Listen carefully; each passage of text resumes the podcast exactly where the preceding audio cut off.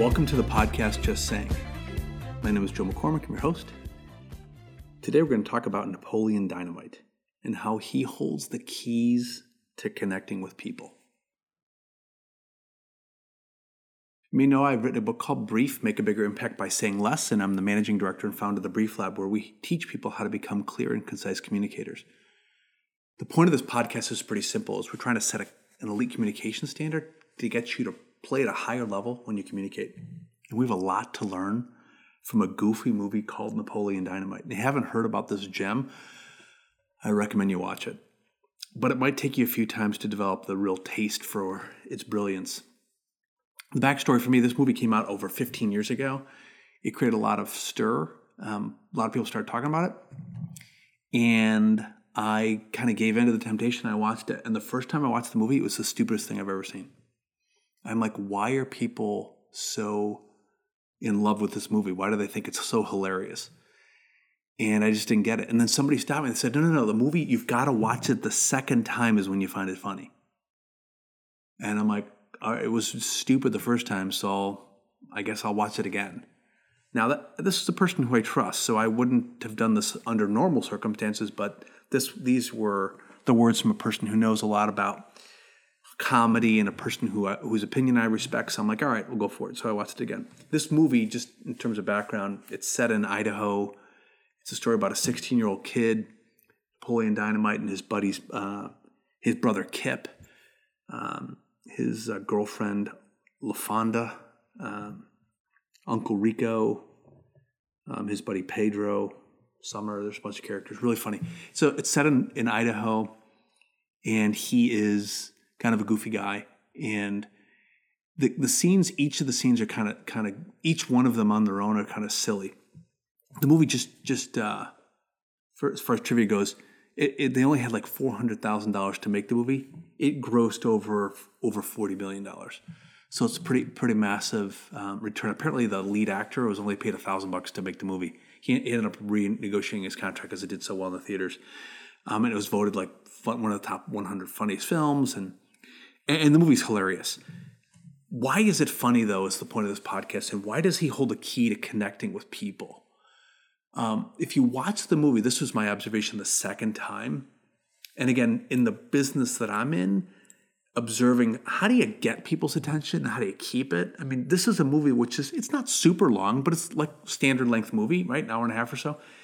Um, the most fascinating thing about this movie, from my vantage point, is it really is a series of really stupid but funny scenes, one after the other.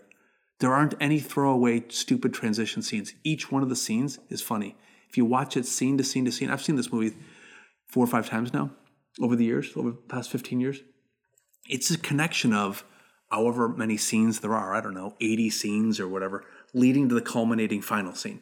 But each one of the scenes is funny there's there's no ones that are sort of like can cut it out. They're all they're all like little sketches, little little little nuggets, little little gems.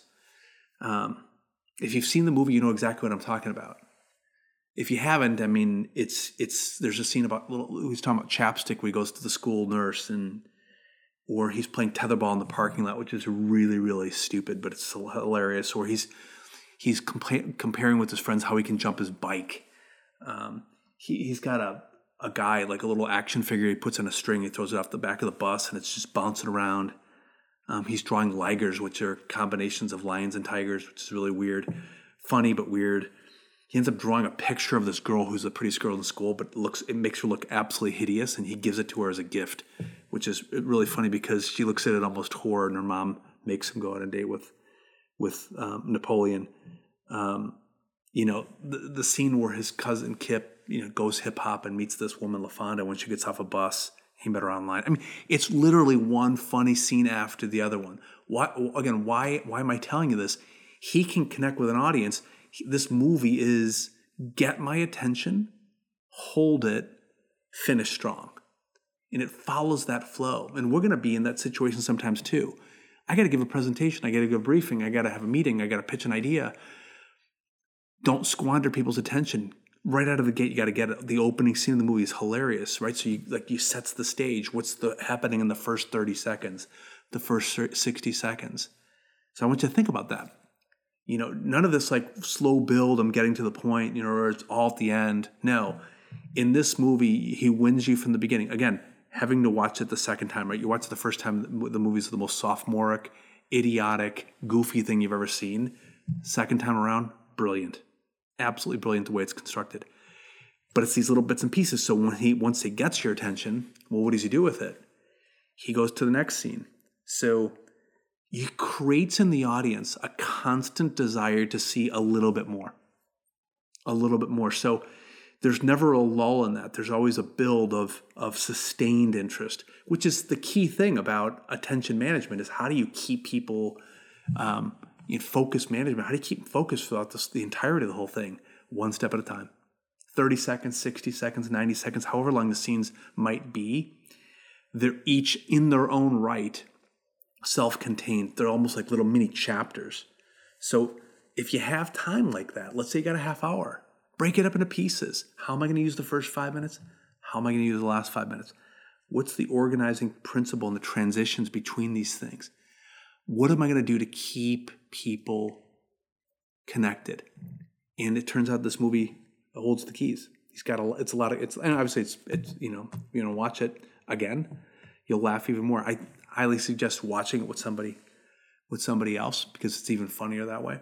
Even by yourself, it's pretty hilarious. So when you think about um, you know the the goofiness of this topic and why I'm talking about it, it just in your mind start thinking about I need to be really good at getting people's attention right from the start. Like I don't really have uh, um, I can't win it five ten minutes down the road. It, it's kind of an illusion to think that you're going to be able to do that. It's funny thing about this movie. There's no sequel. It's like that's the movie. There's no Napoleon Dynamite two, right?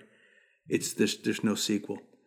Um, but yet the audience wants to see it again. And I, I would hazard a guess, I haven't done any research on this, but I would hazard a guess that there's a core of people that have seen this movie multiple times. Like it's just, it's kind of like a cult classic, if you will.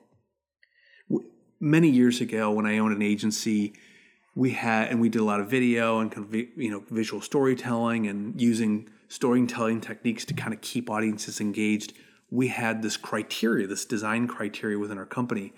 And the criteria was we have to make it so good. And we were doing short form videos, so like five minutes or less. It has to be so good that somebody would want to watch it twice. They would want to watch it twice. So if you think about your execution, how you do when you communicate, it all it's all the preparation, right? It's all in the winning the audience and keeping getting their attention and keeping it, right? With the big payoff at the end, right? Strong ending at the end. But ask yourself, all right, what I just said, if they record it, would they want to watch it twice? Am I really managing minute to minute, second to second people's attention? Because if you are, like this movie does, guess what? From beginning to end, they love it all. But they love it because the pieces all connect to each other. They're each on their own merit worthy of their attention. You're never assuming that you've that you can keep the audience's attention. You you have to continually earn it. So if you if you think about this movie in the final dance scene, right? There's a there's this really really funny dance scene in the movie. Um, I found out that they, when they were filming this thing, they didn't have a big budget. They were it's it's a fairly elaborate scene, and they're doing this kind of craziness. Um, that they realized that they were running out of money, and they only had one roll of film left to shoot this thing one roll. It was 10 minutes of filming, and that's all they had left to capture that and to nail it, right? Copying scenes like in, inspiration from like Saturday Night Fever, Michael Jackson, Soul Train. Think of that. One can of film, one ending scene, nailed it. Just saying.